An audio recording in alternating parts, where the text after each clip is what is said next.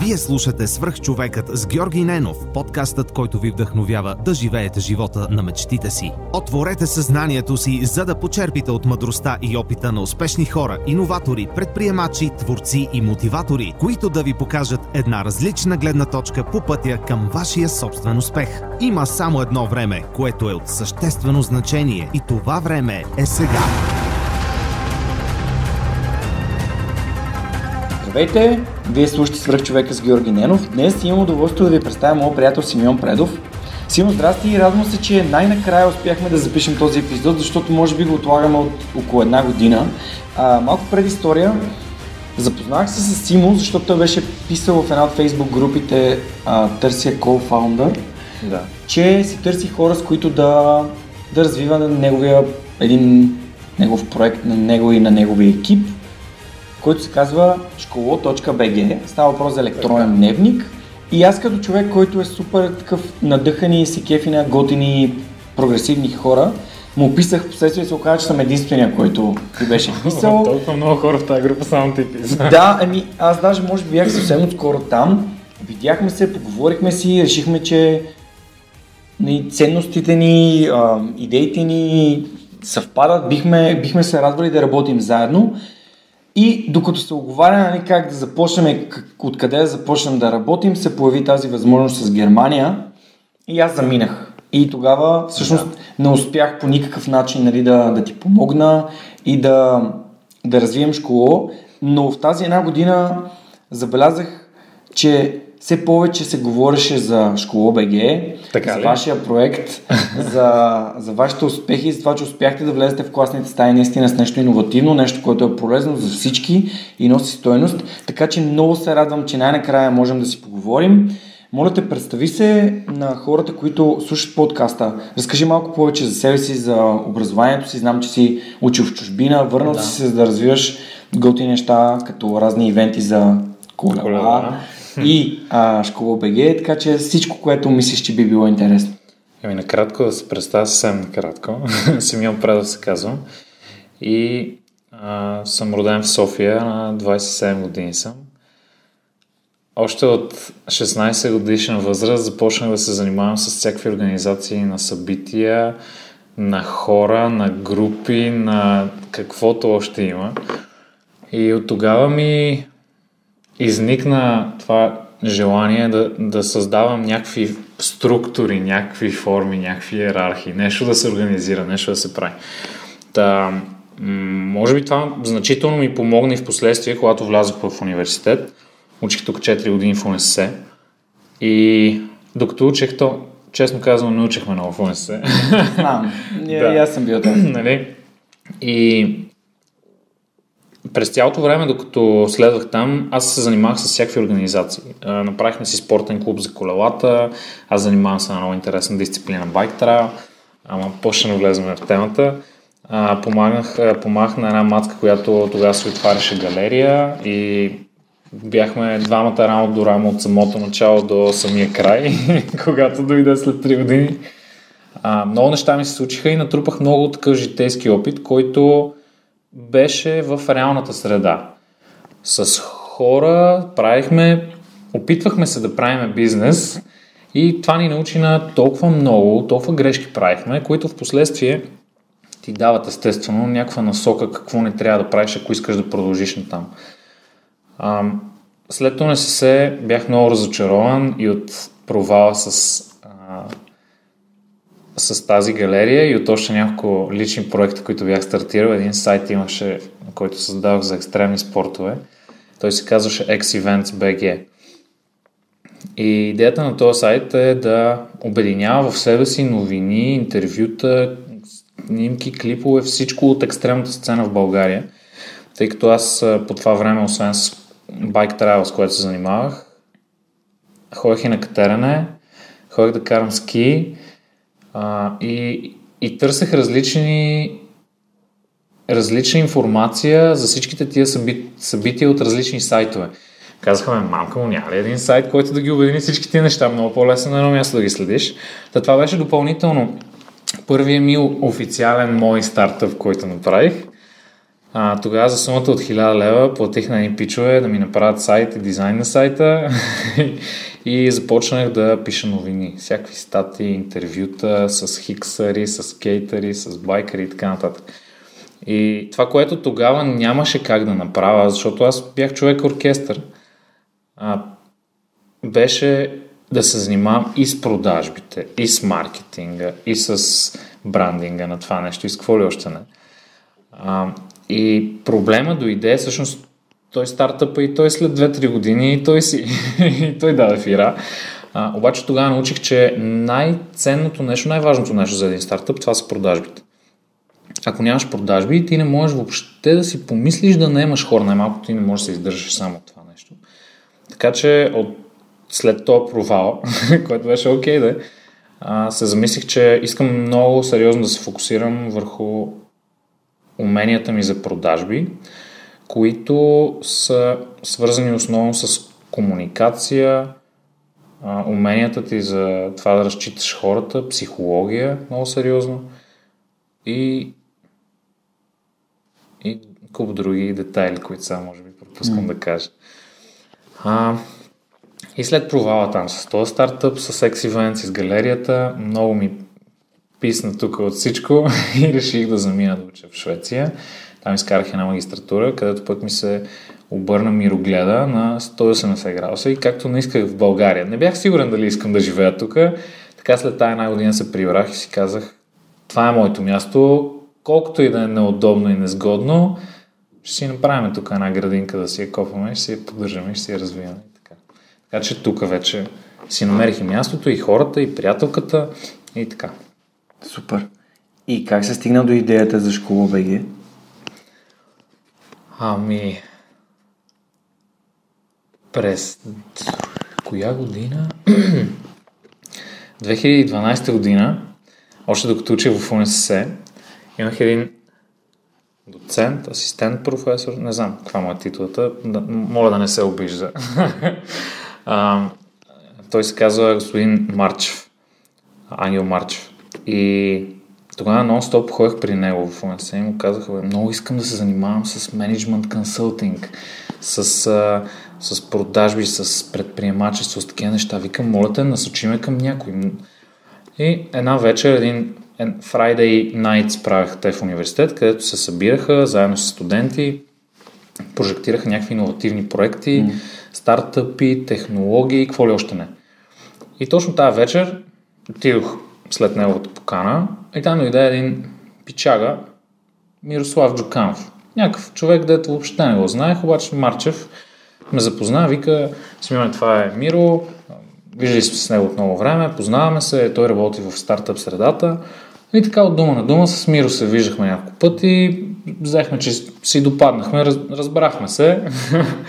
и когато се прибрах от Швеция, ам, му писах, е, тук съм, викам, да се видим, аз имам някои идеи. и той ми каза, аз имам една идея. Видяхме се, пихме по бира, разказа ми за един проект Simplentory, който беше всъщност първата версия на школо и това беше софтуер за управление на складови наличности в училищата. Нещо изключително нишово, което обслужва домакините в училищата, което естествено няма как да се продава, защото директора посмъртно не му пука за домакина какво, какво използва и как си следи складовите наличности. И пробвахме се, кой какво може, кой до къде ще стигне. Естествено, Миро работеше по това време в VMware, тя е една голяма нали, международна американска компания, там е с, менеджерска позиция, много опит. И викам, явно този опит, що ме решил да го прави, може би има смисъл. И запознаваме с един негов приятел, кофаундъра на това Simplentory тогава, mm. Любо, Любо Ванев. Сега заедно сме тримата в школа, плюс още много хора. А, и Любо, и Миро, и аз седнахме да мислим как да ги направим нещата. Естествено, аз бях оперативният човек, който ходеше на терен, правеше всичко, за да види дали това има смисъл и дали ще се получи. А, ходихме първите срещи ги направих. Аз те момчета видях, че явно мога да си върша работа и викам, да вземете в екипа. Така че така сформирахме Светата Троица първоначално. После след няколко месеца още дойде а, и Сашо, Александър Стоянов. Той пък се занимава с а, мобил, мобилни приложения. Той сега прави и iOS, и Android приложение. Той е всички нинджи в това, което правят. И след като това симплентори видяхме, че няма да прокопса, решихме да видим от какво наистина имат нужда училищата. Тук може би е добре да добавя, че на Любо майка му е директор на училище. На Миро майка му е учител. Вече не, да била е учител. Моята баба е пенсиониран начален учител. На Сашо Мишче също техните са в тази сфера. така че а, те ни даваха много ноу-хау за това от какво имат нужда училищата. И тогава решихме, бе, да пробваме с дневник, защото няма кадърен дневник. Срещнахме се с няколко училища, те потвърдиха тази нужда. Това беше 2016 година, някъде юни-юли. Mm-hmm. Ние вече се бяхме сформирали четиримата като кор екипа и имахме си така регулярни срещи да обсъждаме идеи. Ам, та, през юни или юли решихме да го правим това нещо с електронния дневник и август месец излезе новия закон за предучилищното и училищно образование, което всъщност казва, че от 2018 година, септември месец, 15 септември, електронният дневник навлиза в образованието. И ние имахме две години, които трябваше да разработиме това нещо и общо взето фанахме супер добрия тайминг. Просто ни вързан. Това беше ли? като по поръчка, беше чист късмет, според okay. мен. И беше късмет, от който ние се възползвахме естествено, тъй като вече бяхме се сформирали като екип. А, Любо и Миро започнаха много яко да програмират там електронния дневник. Сашо и той с мобилното приложение се захвана. А аз обикалях по училище. И обикалях по няколко частни училища, едно от които първият ни клиент тогава беше Иван Апостолов. Той е едно частно училище. Там с една финансов директор на училището, много люта жена, която всякаква иновация е чужда. Не, не иска да се занимава, не иска да дава пари, в смисъл много тегва, много тегва за работа. И в този момент, след като тя се съгласи, подписахме договор, почнахме да работим с нея. Те ни бяха първия клиент, речи, те ни даваха много фидбек и идеи. Отидох в Испанската, където съм завършил. Говорех там с директорката и тя ми каза, Симеоне, прекрасни неща си направили, сте направили. Обаче викам, не е само момента, не искаме да пробваме. Още дърпаха се, е нормално. а, образователната индустрия в България е много консервативна mm-hmm. като цяло. Това е хубаво да го отбележим. Въпреки, че се разчупва много в последно време. Но и испанската, която е нали, топ училище в страната и те си имаха някакви резерви, което е окей.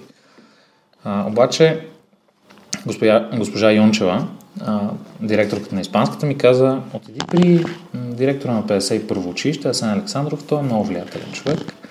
Той ще ти помогне, ако ви хареса, Вика, прой да го намериш, да свържиш него. Ей, хора, това ми преобърна цялата работа. 4-5 пъти звънях по телефона, него го няма. Аз, аз си натискам обаче mm. за среща, защото искам да го видя този човек. А, и се срещнах първо с неговата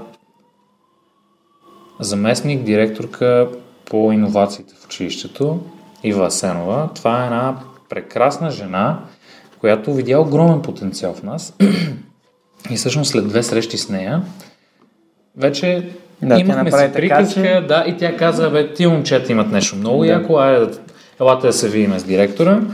Отидохме, той човек естествено и той с резерви, а той е по този, е, в този период беше а, съветник на министра на образованието. Mm-hmm. И той е бил в три поредни правителства съветник. Съответно, той не е случайен човек, познава ги всички хора в системата и да.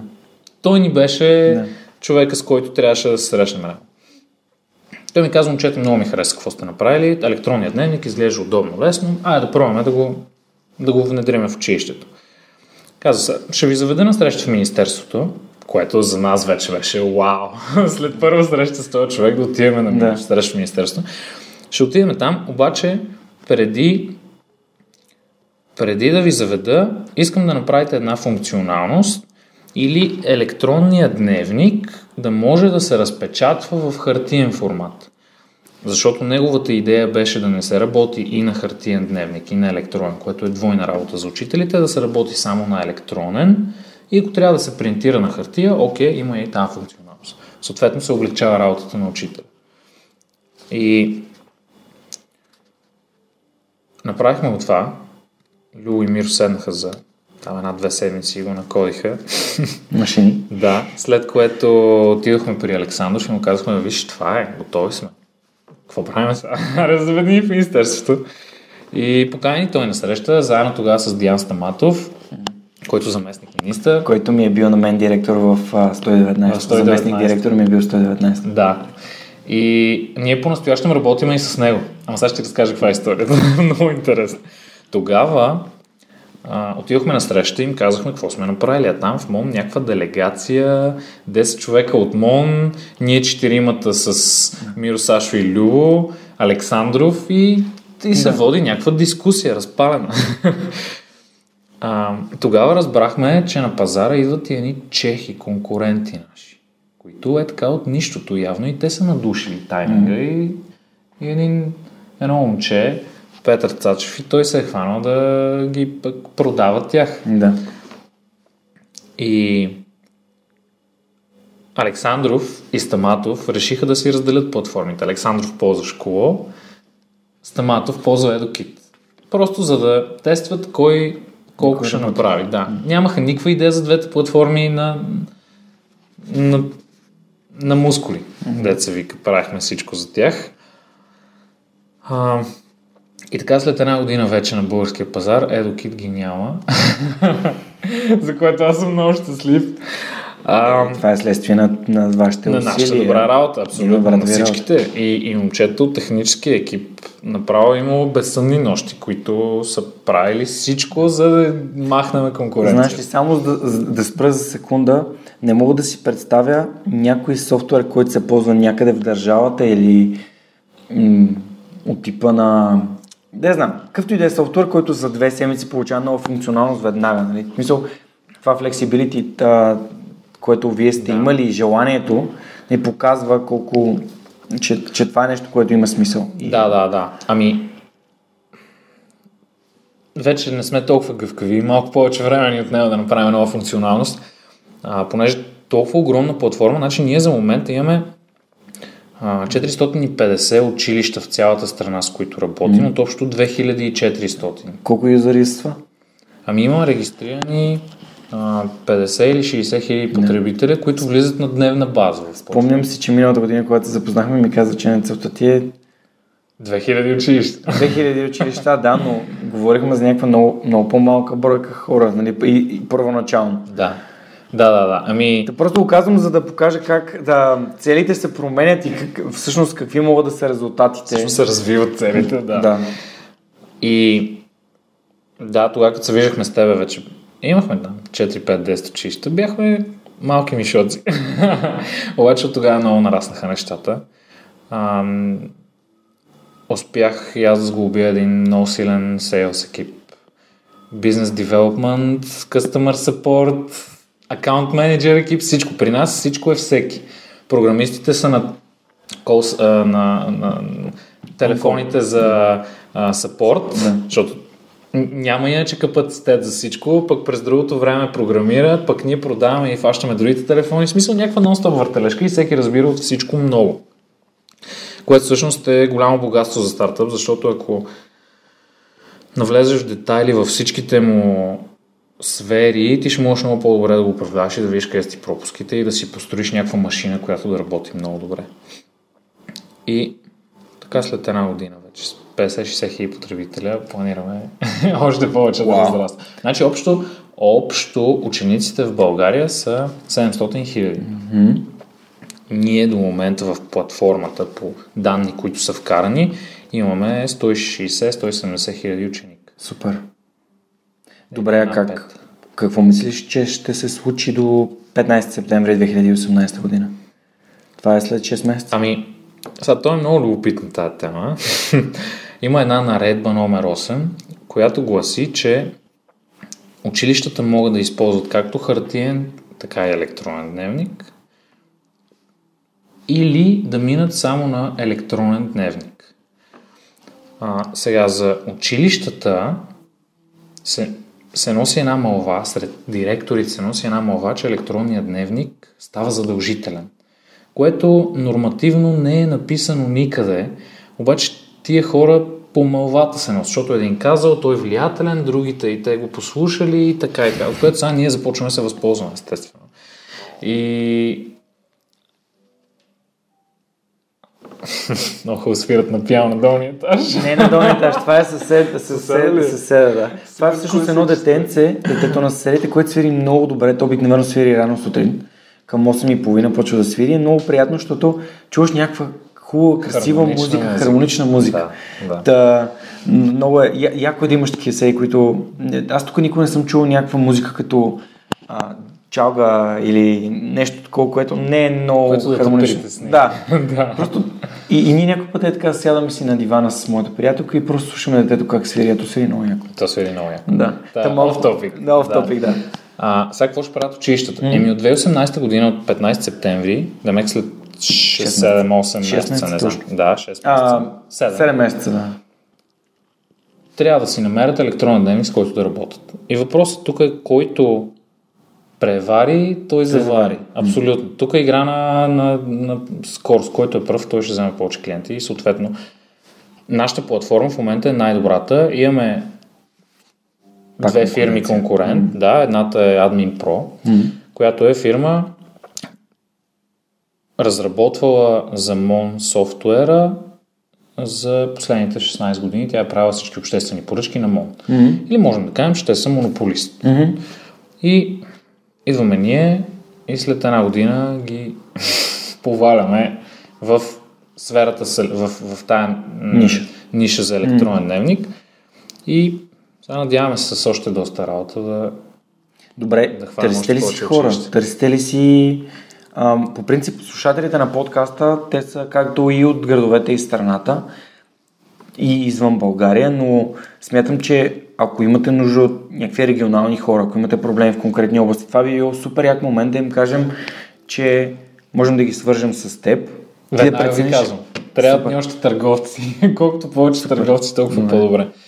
Ами супер много ще се радвам, ако мога да те свържа с такива да. хора, защото доколкото си спомням, нали, продажбите, които търговците осъществяват, това са едни допълнителни доходи, които смятам, че всеки би, а, биха му били а, от полза и да. ако мога по този начин да им помогна хем на хората, хем на вас, защото искате бързо да, да, да това нещо да се развие, да. да се разширите, ще е супер. Така че, давай. Ами, добре.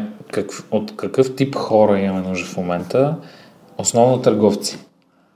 Защото ам, трима човека сме в момента, плюс една стъжантка дойде миналата седмица и за да хванем още 1000 4-500 училища да ги закръгнем на 2000, ще ни трябват още търговци да, mm. да можем да, да обикаляме по училища, да се срещаме, да говорим с директори. Работата при нас е ам, много комплексна. Трябва да имаш много комплексни качества. От това да оговариш срещи, да ходиш по срещи, до това да ходиш да правиш презентации пред директори, които една част от тях са много арогантни и те гледат под лупа какво ще им кажеш. И изобщо не разбират това, което искат. И изобщо да не разбират, колкото и простичко да им го кажеш. Но ако има хора, които са от София, търсят да си сменят работата, имат опит в продажбите. Интересна им е сферата с образованието, която те първа ще се развива много, защото ние дигитализираме училищата. Ние не правим просто електронен дневник, ние правим дигитална трансформация на училищата, което аз началото, ако трябва да си призная, не вярвах как точно ще стане и каква му е mm-hmm. концепцията, обаче момчетата са толкова сигурни в това нещо, че успяха да ме убедат. Аз началото работех с едни екселски таблици, където си върх цялата документация. Те почнаха ми се подиграват, вика си, ти си супер изостанал, вика има такива софтуери, да можеш да ползваш. Викам, пича, окей, не съм запознат. Та те ме въведоха много в, в процеса и съм абсолютно убеден, че дигитализацията първо, че тя е неизбежна, второ, тя има смисъл, защото тя ти дава богатството да имаш огромен набор от данни, информация, която след това ти да можеш да обобщиш, систематизираш и анализираш по начини, които всъщност да са полезни. Mm-hmm. Тоест в един такъв софтуер за управление на училище, каквото е школото, не е само дневник, той има още mm-hmm. много функционалности. А, ти имаш възможност да следиш както оценки, отсъствие, отзиви на учениците, на което пък може да правиш predictive analytics, дали някое дете може да отпадне от образованието заради много отсъствия, слаби успехи по предмети или с учител не се... В смисъл такива неща mm. ти можеш да ги правиш. Отделно ти можеш да правиш всякакви справки и статистики, които Министерството ти изисква и тези справки до момента те се правят на хартия или на ръка. И отнемат зверски много време. И отнемат зверски много време. Там едни лелки учителки и, и, и, и администратори в училището а, смятат всичко на калкулатор, което не означава, че го правят по-зле не. от машината, от софтуера, не. но просто го правят пъти по-бавно. И и е възможно да допуснат грешка. И е възможно да допуснат грешка. Само да кажа, в, да. да се върна в моето завършване на средното образование, спомням си, че класната беше помолила две или три момичета от класа да й помагат да прехвърля оценките в дневниците и в дипломите, да. което само по себе си е смешно в наши дни, Еми... където с един клик можеш просто да, да имаш данните навсякъде. С един клик е за мен и теб, защото мислиме по този начин. Другите хора обаче те са свикнали. Сега аз не мога да си представя как хората са работили без компютър преди. Наистина не си го представям как работиш без компютър, като на мен цялата работа ми е в компютъра. Така че и тия хора сега започват лека по лека да се осъзнават за огромните предимства.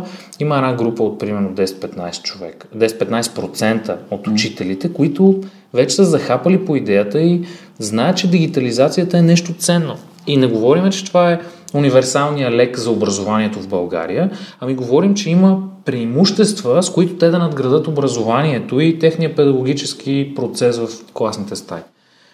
И поради тая причина а, е доста трудно тези 15% от учителите да ги направим 20, 30, 50, 100%, може би в един хубав момент след 10 години в България ще има 100% от учителите, които ще мислят по този начин.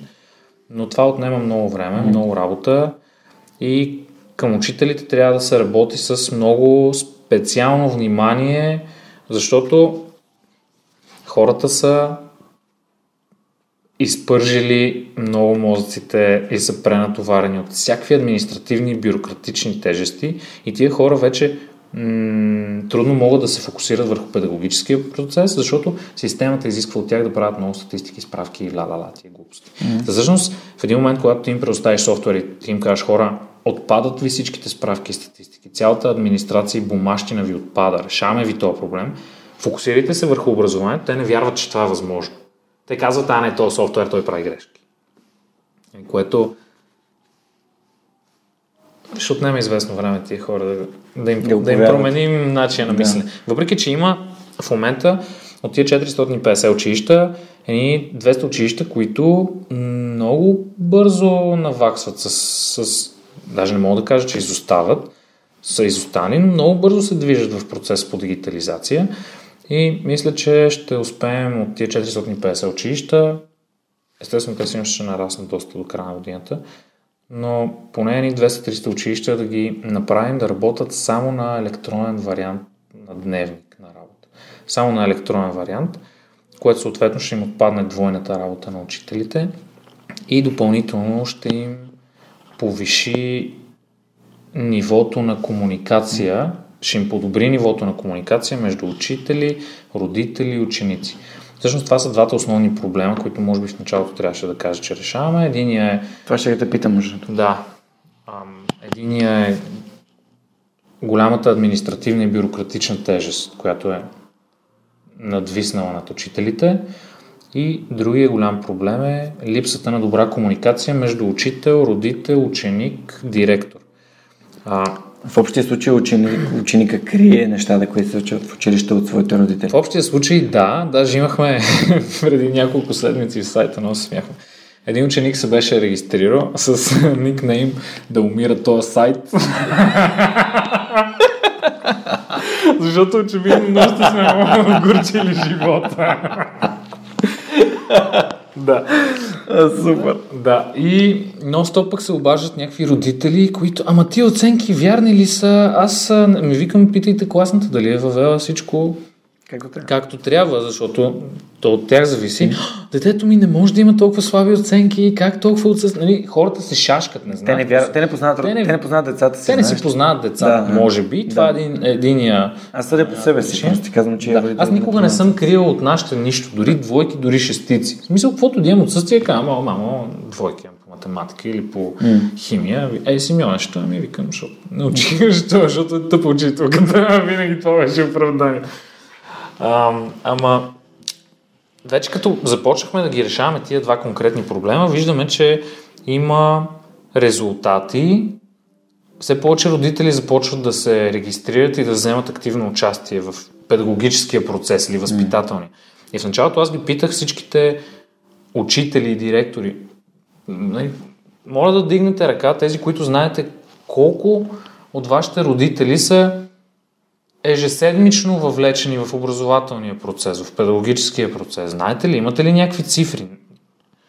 И те всички си мълчат, покриват се, снишават се. Аз казвам, ето, предполагам, че не знаете. И аз не знам. В нашето училище, като учих, никой не знаеше. А, обаче тази система ви Само дава за възможност... срещи. Да, само за родителски и евентуално, ако е нещо много фатално, ти звънат по телефона.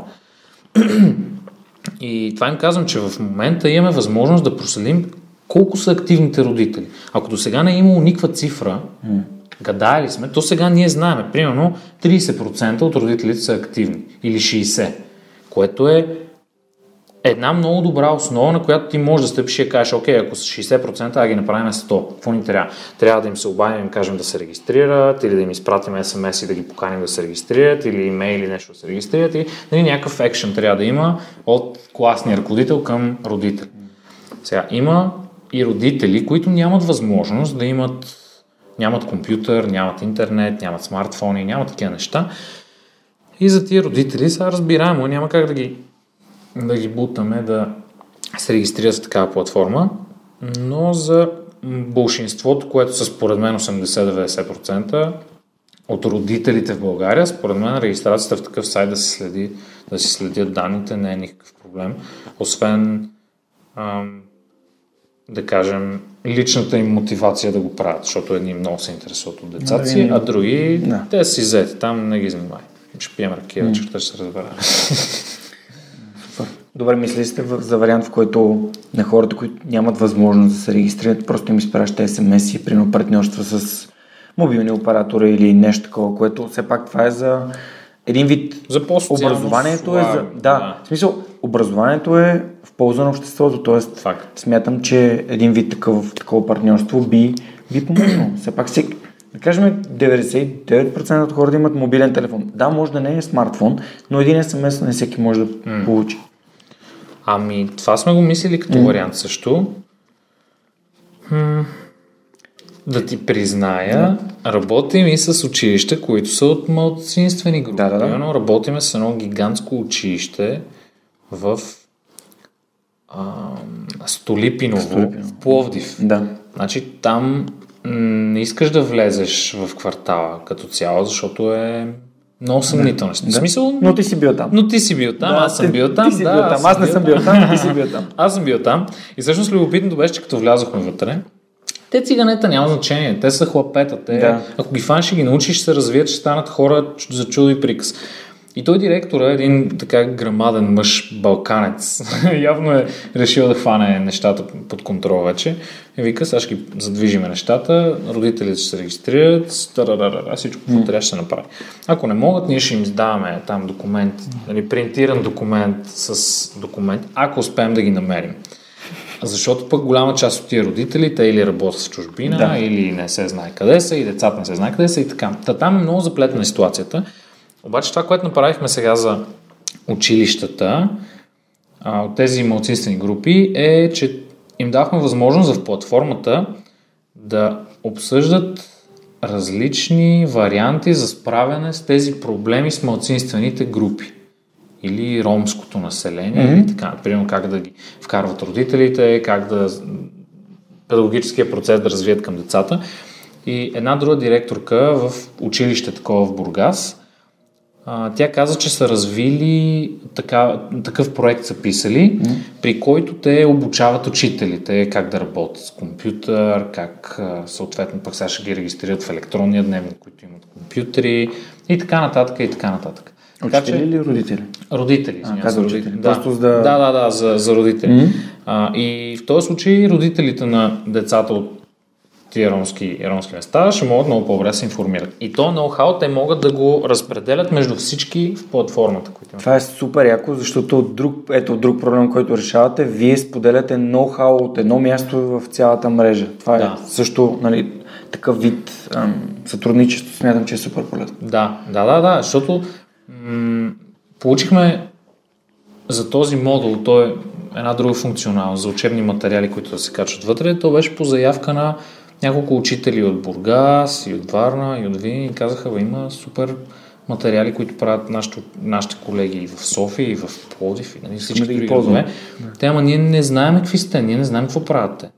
М- Няма ли как да се направи едно пространство, което да се споделят всичките материали и ние да ги гледаме, да качваме и ние, да споделяме, да пишем оценки, рецензии. И ние се фанахме за глава. Така, това е толкова просто, е толкова явно проблеми ще им реши на тия хора. И го направихме и това нещо. Супер, супер. така че системата е много, Вау. много надгради. Доста сте прогресирали за две години. Да, да, така че не е само дневник. А, аз даже се чудя за подкаста за две години, година и половина почти, айде ще станат след няколко месеца и две. А вие сте прогресирали доста повече от мен, но явно си имате цял екип от хора. В началото аз като запознах с теб бяхте 4 човека. Да. Сега явно имате цял екип. Еми, сега Дай да 10 кажем човека. за хората, които искат да се включат към вас. Да. Какви са твоите изисквания, освен те да могат да, да, могат да се посетят явно full time? Имате ли възможност от не, хора? Не, в part-time не. Не работи. Сори, обаче ни трябват хора, дето да бедстваме с тях по Да, цял ден. имате нужда от хора. които Имаме нужда от хора, отдадени. с които да, да, да са отдадени, тъй като ако не навлезеш в нещата, което ти трябва поне 2-3 месеца много сериозна работа да влезеш в детайли, ти няма да се справиш с тази работа. Добре. Най-малкото ти трябва да разбереш какви са в детайли проблемите на всичките учители, директори, там всички по веригата, за да можеш да ги убедиш, че това нещо има смисъл. Можем ли да кажем, че хора, които са учители или са близко до образованието, е, нали, имат такъв а, head start, т.е. с предимство, защото познават системата? Да, да, разбира Добре, се. дай да кажем някакъв твой имейл, на който те могат да те контактнат, защото не е нужда да минават през мен, просто Добре, ако искаш само да ти кажа първо какви Да, хора давай. търсим. Значи, И ако после са, завърши с имейл. Ако са учители от системата, които пък искат да надграждат и в сферата на продажбите, което нали, доста странно. Да, Допълнителни доходи, това? Винаги, би било винаги. А, те са добре дошли. Трябват ни хора, които имат опити с продажби. Каквото има, ние ще доразвием, ще надградим. обучения. Обучение също правим. Супер. А, трябва да има и шофьорска книжка и кола. Това е препоръчително също, защото има много пътувания, много конференции с цялата страна. И тъй като в момента аз съм човек оркестър и пътувам по всички тия места, ми се иска да имам още един човек, на който мога да разчитам, или двама, или трима, с които заедно да пътуваме, защото другите колеги в момента, които са три момичета, нямат кола и нали, няма възможност да пътуват толкова много. Така че това е друго изискване. Трето, четвърто е да имат не скрит интерес към психологията, защото в тази работа има страшно много психологии.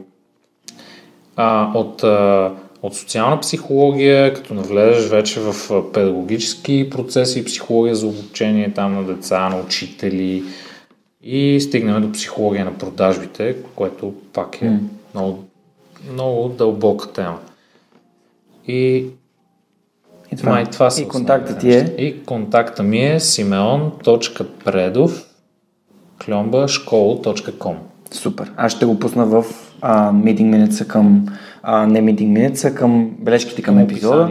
Всеки път, всеки път го правя това. Надявам се, че хората гледат нали, какво е описанието на епизодите, защото там качвам книги, а, цитати, всякакви Да. такива готини интересни неща. Супер. А, добре, аз исках да ти задам още един въпрос, свързан с тези хора, които би искал да работиш с тях. М- колко е важно да имаш, да имаш качествен екип? Колко е важно да, да работиш с хора, които, които искат да се развиват, искат да учат нови неща? Ами, И от моята, от моята гледна точка, аз не мога да си представя да работя с посредствен екип, честно ти казвам. Значи, за да развиеме системата толкова много, трябва да имаш безупречен, аре безупречен не, защото винаги има някакви грешки нещо случва, но трябва да имаш абсолютно даден екип перфекционисти, които да се стремат винаги всичко в детайли да се случва. И понеже техническата част ни е обе- обезпечена по този начин, аз мога да отида и с цялото си самочувствие да кажа хора, ние сме най-добрите, няма втори като нас, дайте да пробваме да работим заедно, ще ви докажем, че сме най-добрите. Ако нямаш толкова добър технически екип за техническото изпълнение, еми, не, не, може да отидеш със самочувствие не като шеф на масата и продукт. да кажеш хора, ние сме най-добрите. Да. А за мен е като човек, който продава, ти трябва много добре да си познаеш това, което продаваш, това, което сте направили, за да можеш да отидеш да се аргументираш, да кажеш хора, това е. Или това, или ми бъдете си посредствени. Сори. Без да обиждам никой, това е положението. Така че създаването на супер добър колектив е много важно. Отделно, че с тези момчета и момичета сме минали през толкова много препятствия вече заедно, незгоди, Еми, имали сме проблеми с клиенти и, и, и по продажбите, и по софтуера, и е трябвало да се обясняваме пред кой ли не, и, и какви ли не други неща. Това много ни е сплотило, много ни е сближило и мога да кажа, че успяхме да направим много силен колектив, на който всеки може да разчита на другия, ако нещо се случи, да го бекъпне. Супер. Добре.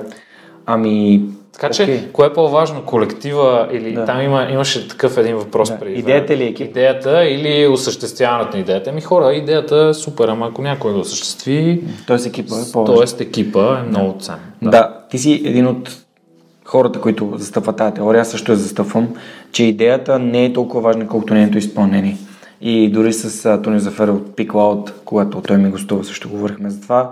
Той каза, нали, че трябва да се тества, трябва, нали, екипа той се развива, тествайки, пробвайки. Ти говориш за много грешки, но нито един път не, каза дума, не използва думата провал, т.е. ти приемаш грешките като уроци, явно така върви екипа. То така сме устроени като цяло. Като паднеш, станеш и продължаваш. Нали?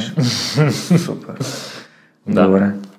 Ами добре, аз ам, имам въпрос, понеже каза за психологията, имам въпрос относно ам, книги и материали за психологията, Да. тъй като преди, може би, половин година си свалих а, влиянието на Челдини, което е, може би, екзистенциална книга, Това е Библия.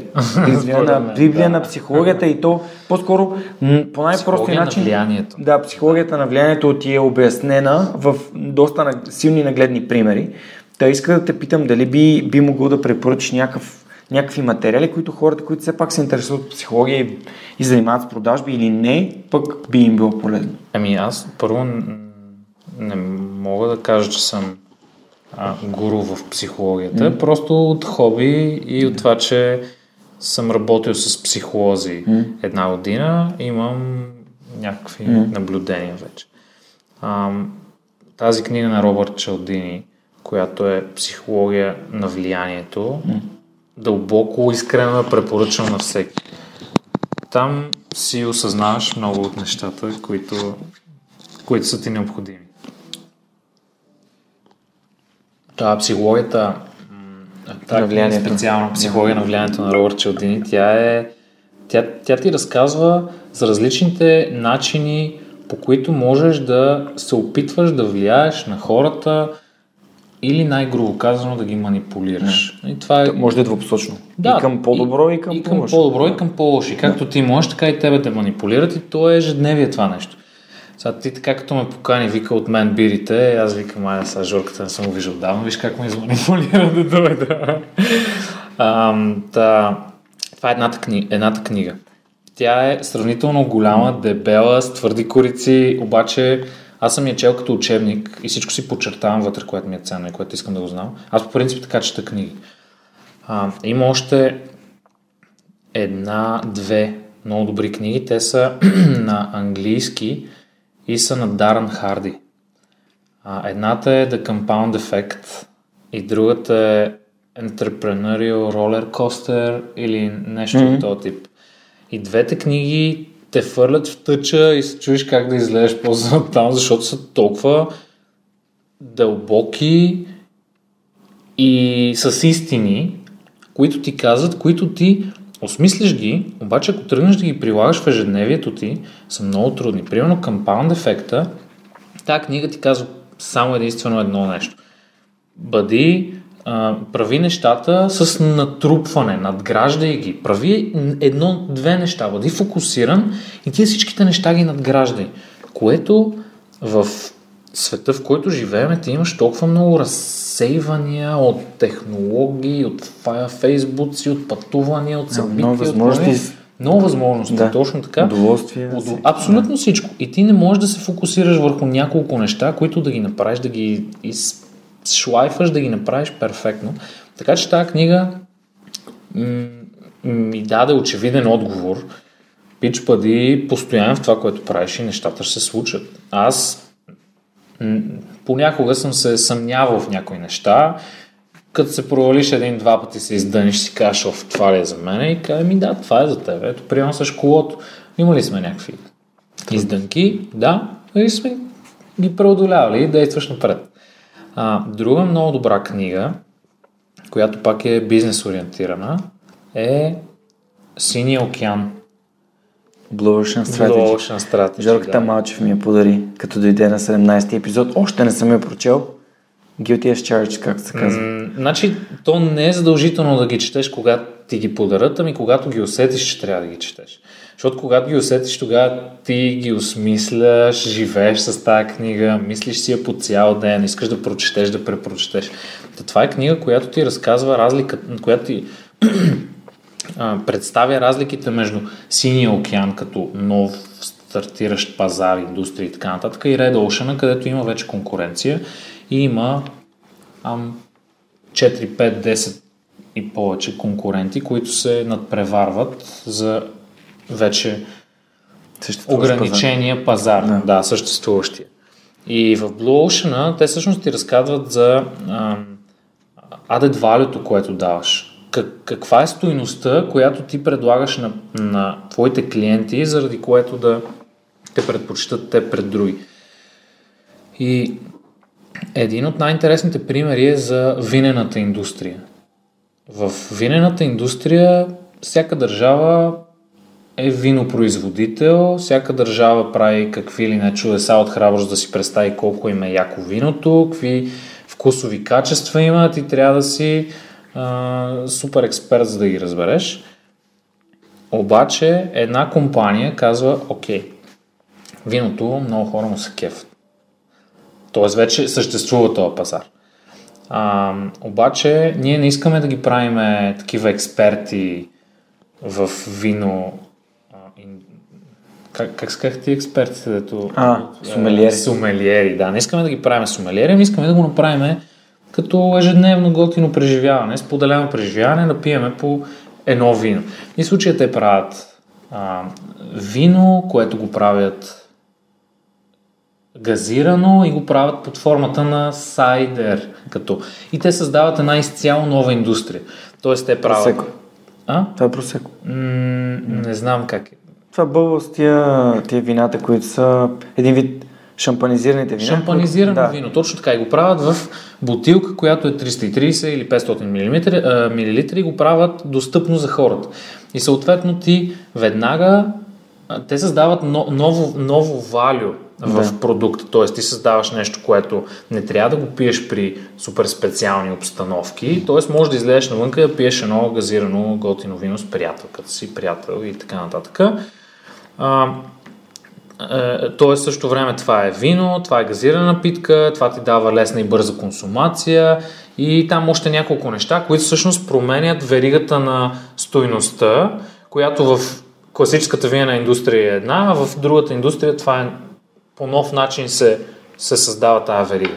Което всъщност им създава на тия хора някакъв милионен пазар и те са първите. И с качествен брандинг и с качествена реклама те стават там най-големите. Не помня mm-hmm. на фирмата, да, но да, okay. интересен пример.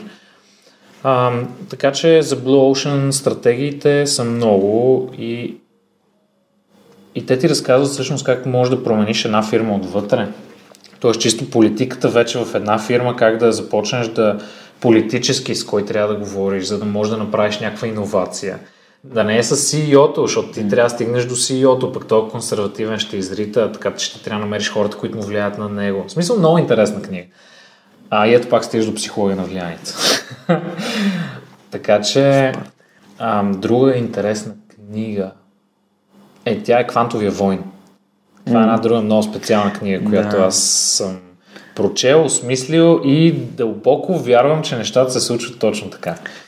Супер. На Джон Ке Хол. Той има една друга книга, Подсъзнанието може всичко. Да, това е първата книга, която Да. прочетох за личностно развитие след, в смисъл, това беше може би 2000 2015. 2015. Първата книга 2015, която прочетох за личностно развитие. Оттам започна целият ми трип в личностното развитие, като задълбах, защото иначе 2012 ми бях подарили четирите споразумения и трите въпроса на, на Букай. Беше много интересно, но от подсъзнанието може всичко започнах да, да, да търся някакви неща, които Да. в моята глава да, да бъдат наредени.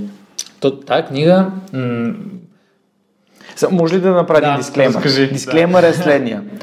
Нищо, сме сектанти. не, не, нищо от това, което чувате, няма гаранция, че ще сработи при вас. По никакъв начин. Нали, това не е, няма универсална формула, а няма гаранция, че това, което ние сме научили от тия книги, вие ще научите същото от същите тези книги. Всеки човек може и получава различна информация от книгите, които чете, тъй като е на различен етап от живота си. Той е, Различни а, неща му правят впечатление да, в книгата. а, просто има моменти, в които като четеш нещо и в главата се нарежда един пъзъл, точно защото си прочел точно това изречение, например, или правиш връзка с изминали събития или така нататък. Така че това е нещо, което смятам, че е супер ценно за хората да осъзнават, че няма универсални решения и формули и ми да се опитват да мислят критично и да разсъждават как нещата, които са прочели, биха могли да бъдат използвани или приспособени към тях самите. Да, Да, точно. да, това исках да кажа, защото много хора си мислят, абе, аз ще прочета тази книга и ще стана гуру на стартъпа, няма как да стане. Мисъл, имат, Не. мисъл, хипотетично. Не. Просто... Само да ти кажа, в Да. да. Швеция имах една професорка по предприемачество, която е една от най-големите в света. Да. Много сериозно.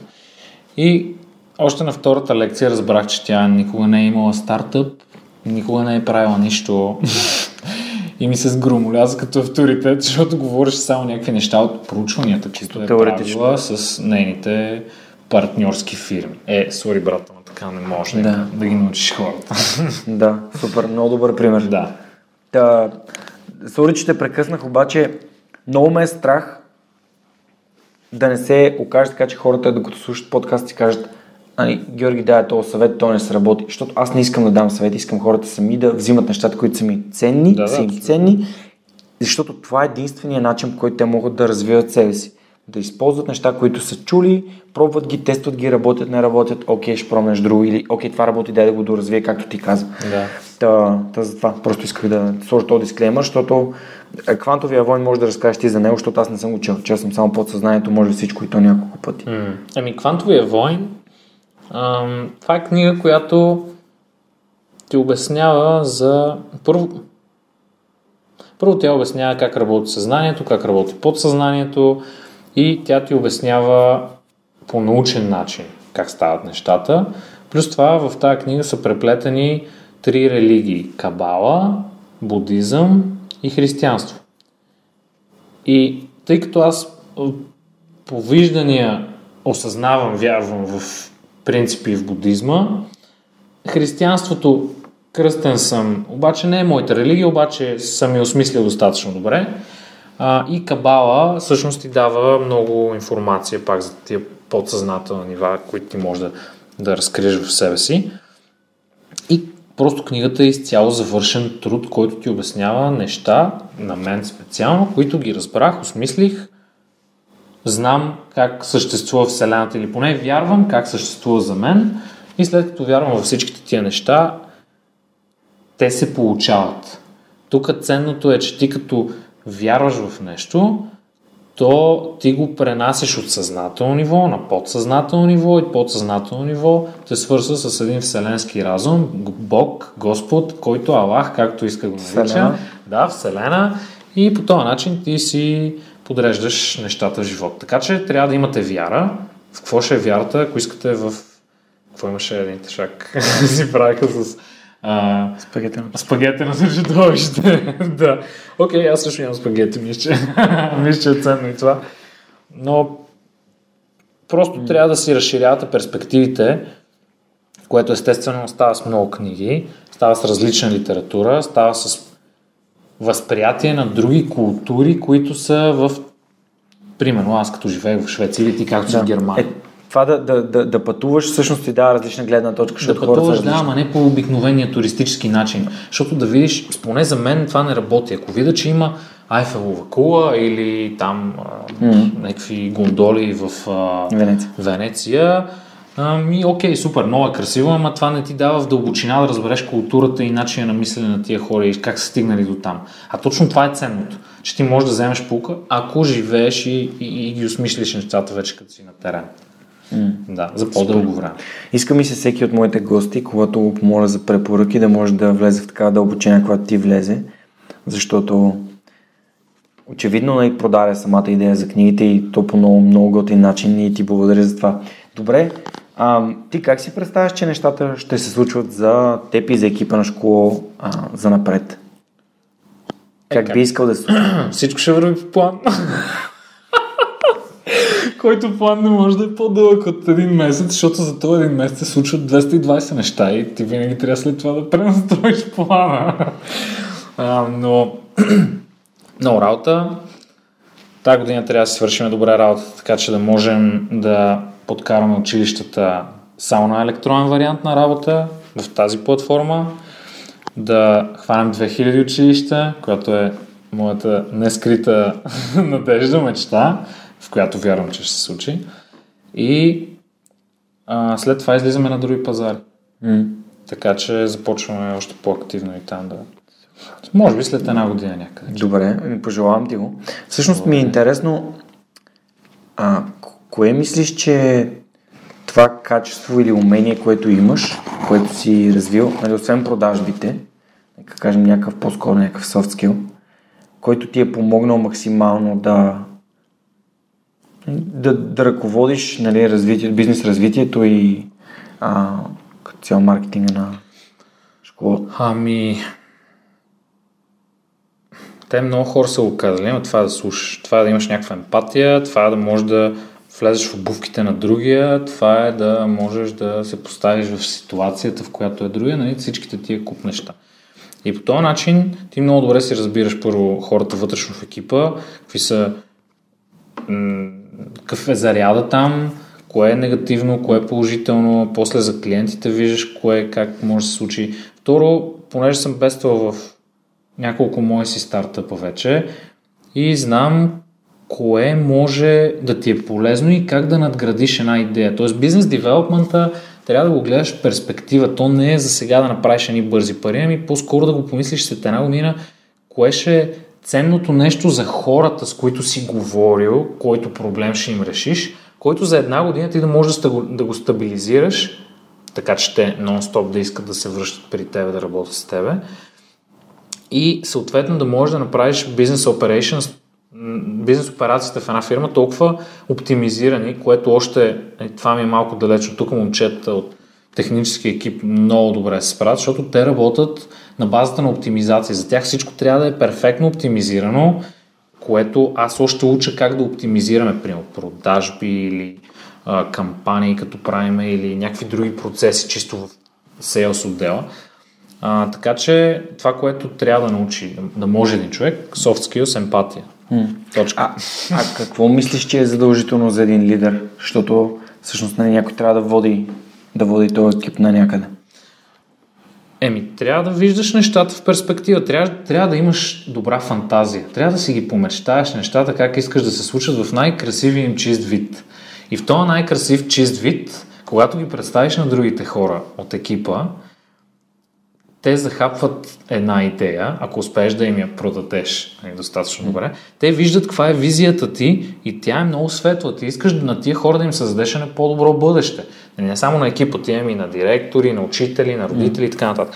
И в този случай, като го направиш това нещо, т.е. лидерът трябва да има добра фантазия, за да може да си представя в бъдеще кое би било наистина хубаво да се направи. Второ, трябва да си нахален. Само, че по мекия начин, да не си брутален нахалник, ами да си изискваш твоите неща по красив начин, така че да могат да се случат. Това според мен е много ценно качество, което всеки един лидер, менеджер трябва да го има. И третото нещо е а, пак емпатия, трябва да можеш да разбираш другите хора, за да, за да можеш да създадеш много добър екип. Mm. Това е според мен. Супер. И трябва да, трябва да си трябва да блъскаш яко. не можеш да си спестяваш, пък ти да караш трябва да, да работят. От себе да, трябва да даш най-доброто от себе си. В някакви случаи, естествено, натоварен си, болите глава, напрегнат си, стрес, ама блъскаш още малко и те нещата ще се случат. Добре, ще върна на, на нахалството, защото спомням си много ясно как нали, последните няколко месеца, нали, пишете от време на време, като се прибирам да запишем а, епизод за подкаста и ти обикновено си заед, както чуваме, нали, като цяло нещата се, около теб се случват и съответно няма време за, да. за почивка. И даже спомням един наш чат, в който ти казвам, да, да запишем и ти кажеш не мога, и аз, добра е другия път и ти ми каза, е, с два се получават нещата, защото не си нахален. Е, всъщност, е, всъщност... всъщност ти си много нахален, обаче не го правиш по твърдия гаден начин и да ми изискаш, е, аре, иначе няма те, ми, като не искаш, примерно, ще кажа майната ти точка. обаче, понеже го правиш по мек начин и понеже ми е приятно да си говорим с тебе, понеже не, не всичко става на всяка цена. Точно така. Това да, е... не всичко става на всяка цена. Примерно в продажбите 2 и 2 не е 4. Там може да е 2 и 2 да е 0, защото може да не ти върже. То да. човек да не иска си вземе. 2 и 2 може да е 6. Може, да е 20. Да, да. да. така че нещата са супер относителни и нали, трябва да си гониш целите. Трябва да, трябва да си... А, как да го наречем? Постоянен, да, това го казахме. Да. И да, Абе, да. да бъдеш, може би да бъдеш а, толерантен и да не бъдеш нахален, арогантно нахален и Да, да е, това, и груп... е, това е грозното нахалство, да, да, да. хората ги дразни. В смисъл, тук не продаваш чушки домати, no. нали? въпреки, че и в този случай, като продаваш, не трябва да си такъв, ама... Все пак, за мен е много важно, че работя с хора и дори имам, имам много силен пример, Ам, свързах се с Ани Жекова, много исках да интервюирам. Да. Надявах се да успея преди да влезат сезон сега. Те даже сега са на Олимпиадата. И тя ми каза, да, съгласна съм. И след което, примерно, аз исках да покажа, че съм, нали, че продължавам да, съм, да се интересувам да го, да го направим това нещо, да запишем епизод. Писах и веднъж два пъти, даже имам и телефона, не съм извънял за да я безпокоя, защото това за мен нали, би било много нахално. А, и казах, не е нужда е сега, когато можеш. И всъщност там нали, спрях да ръчкам, защото за мен не е окей okay да вляза в сферата на, наха, на нахалството. Аз не съм журналист, не искам да бъда журналист. Аз искам да бъда човек, който разказва истории на вдъхновени хора да. и на които хора им е приятно да говорят с мен. Така че не бих, не бих настъпил на всяка цена. За мен подкаста не е на всяка цена. Yeah, Винаги ще намеря начин да дам стойност на, на, на хората, които слушат дори да не успее да си намерим гост, но ето, а, ние записваме епизода в неделя, той ще бъде излъчен във вторник, така че в последния момент го записваме, но нещата, когато трябва да се случат, те се случват. Да, да, да, абсолютно. Плюс това, ако ти се държиш по то, ти, образно казано, хората, ако се държат по един супер приятелски начин, който на тебе искрен, ти е искрен, да, да на тебе да. ти е приятно да си с този човек. Ти искаш да му разкажеш най-малкото, за да му споделиш на този човек. А, и си го предразположил, което пък вече е, е по трудната част, свързана с емпатия, защото ти да предразположиш човек да ти разказва а, по-лична информация или нещо по-специално. А, това, това е умение, което жените имат много добре развито. Ние мъжете са малко смотани в това отношение. А, обаче, ако го направиш както трябва, в този случай на този човек ще му е неудобно да ти, да ти откаже. Mm. По проста причина, че че му е приятно. Бе, явно ти е приятно сега, за какво му откажеш? Дай да направите нещо готино. Плюс това не го прави за някакви слава, пари. Прави го за това, че иска да прави нещата качествено и да се случват. Помагаме на другите. Да. Супер. Ами добре, аз тогава да ти задам епизод, а, в епизод. Да ти задам въпроса, с който обикновено приключваме епизодите. Да. Тъй като си говорим един час, първите 40 минути говори толкова много за школа и аз бях направил вау. Нали? Просто толкова, толкова интересно е да чуеш историята на един успешен, сме да твърдя, стартъп. А, Ами, Чакай да, чакай да стана още по-успешен. Не, то със сигурност, със сигурност има на къде. Просто смятам, че от едно училище до м, 400, Да, за една година става. еми това значи че повече от едно училище на ден. Ами реално, да. Да, това ми звучи като повече от успех. Да. А поздравления за това. Та въпросът ми е, ако можеш да погледнеш напред в бъдещето, какво би искал да видиш, че си или че имаш след 10 или 20 години? Ле, ти къде ме закара? Въобще не мога да си представя толкова далече във времето какво ще се случи. Добре, първо да го уточним в професионален или в личен план. И Без двете. значение. Което, което мислиш, че ако, ако искаш за двете, дай, дай за професионалния план, защото не говорихме предимно за, за стартъп. Интересно ми е как си представяш стартъпа след, то стартъп след 20 години. Ами, предвид всеобщата дигитализация и тая регулация, която идва от Европейския съюз, която е свързана с GDPR, там, General Data Protection Regulation. А, това е там е един много сериозен документ, дето са го издали от Европейската комисия и е свързан с защита на личните данни на, на всеки, във всяка една система. В този случай стартъпи, които създават сигурност на хората, че данните им са абсолютно защитени, неприкосновени, тези хора имат възможност да ги да ги, не да ги използват, ами да по-скоро да ги събират, да, ги, да работят с тия хора. Така че е, стартъпа школа си го представям така. Та дигитализация тя влиза, а хората трябва да имат секюрнати а, данни някъде. Окей, ние го предлагаме това нещо. Тоест стартъп ще се развие от тук за в бъдещето. Абе, толкова много ще се развие, че не мога да ти опиша. Най-малкото в, в други страни, в Западна Европа, в някои от държавите, примерно Германия, Франция, те нямат тази дигитализация, за която ние тук бледнуваме. Тоест, всяко училище да мине само на електронен вариант на работа.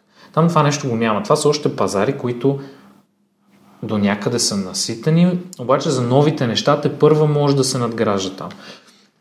А, друго е, че в, в, специално за образованието в България, аз си представям как обвързваме бизнеса с образованието, представям си как обвързваме науката с бизнеса и с образованието и се създава един затворен кръг, който ти дава възможност ти да създаваш абсолютно най-добрите продукти, услуги и каквото се сетиш в света. В смисъл, ако ти успееш да обвържеш науката, която страни за момента в България, науката от бизнеса, ако ти успееш да ги слееш и от бизнеса пък си изискаш да имаш добри ученици, които да могат да ги въвлечеш в процеса по развитието на някаква фирма или някаква идея, на някаква концепция, няма значение, то в този случай ти си абсолютно обречен на успех, защото ти свързваш най-ценните неща. Науката, което е най- най-новото, Тая дума иновативно малко ме дразни, защото всеки използва. Обаче ти създаваш а, последната, последните развития, ти ги правиш, внедряваш ги в фирма, намираш хората, които да го направят и това нещо го пресъздаваш на национално ниво и това нещо го разпространяваш в целия свят като начин на мисъл. Защото в момента света, света според мен е зациклил. Мисля, нищо не се случва, политически, бизнес, иновации, малко пошла работа. а, и в този случай, според мен, много все повече ще навлиза науката, като тая наука ще може да се въвлече все по-сериозно в, в практическото ни ежедневие mm. и да ти направи живота още по-лесен и смислен. Не говорим само за дигитализация или за роботи или за изкуствен интелект, което е нещо много ценно, много много бързо навлиящо, защото просто върши работа. Ами говорим за примерно медицина, за нови типове на обучение. Примерно сега в България се създават ни иновативни училища, mm-hmm. което новия закон дава възможност да си създадеш иновация в училището, която да защитиш пред МОН и съответно да те одобрят за такова училище. И от тук насетне виждам много светло бъдеще за, за образованието в България. Да. Виждаш да. промяна в образованието, Виждам, както в момента е да, супер консервативно да ти кажа, на Да, трябва да ти кажа, че аз общувам с много директори ежедневно и има хора, които съм много впечатлен от тях. Не съм си представил, че има толкова мъдри, интелигентни, прогресивни хора, с които аз имам възможност да говоря, както ти говориш с, в подкастите ти с, с другите така че образованието със сигурно ще лети напред за личен план, да сме здрави. Добре, аз тогава ще се възползвам от възможността да ти задам още един въпрос. Да. Наминахме Ако може, минахме, но много, много ми е важно. Да. Ако можеш да дадеш един съвет на 16 годишния Симо, какво би му казал? На 16 годишния? Да. Абсолютно нищо. Той тъмън си си е живял живота. Не, защото тогава и си, и си пиех, и си излизах, и си правих каквото си щях. А, не, ако трябва да му дам. Кое ще да му е ценно? Кое ще да му е най-ценно от това, което знаеш в момента? Ами, може би в училище нещата не се движиха като хората, просто защото училището, когато аз бях в училище, не ми беше интересно, средата не ми беше много стимулираща. Mm.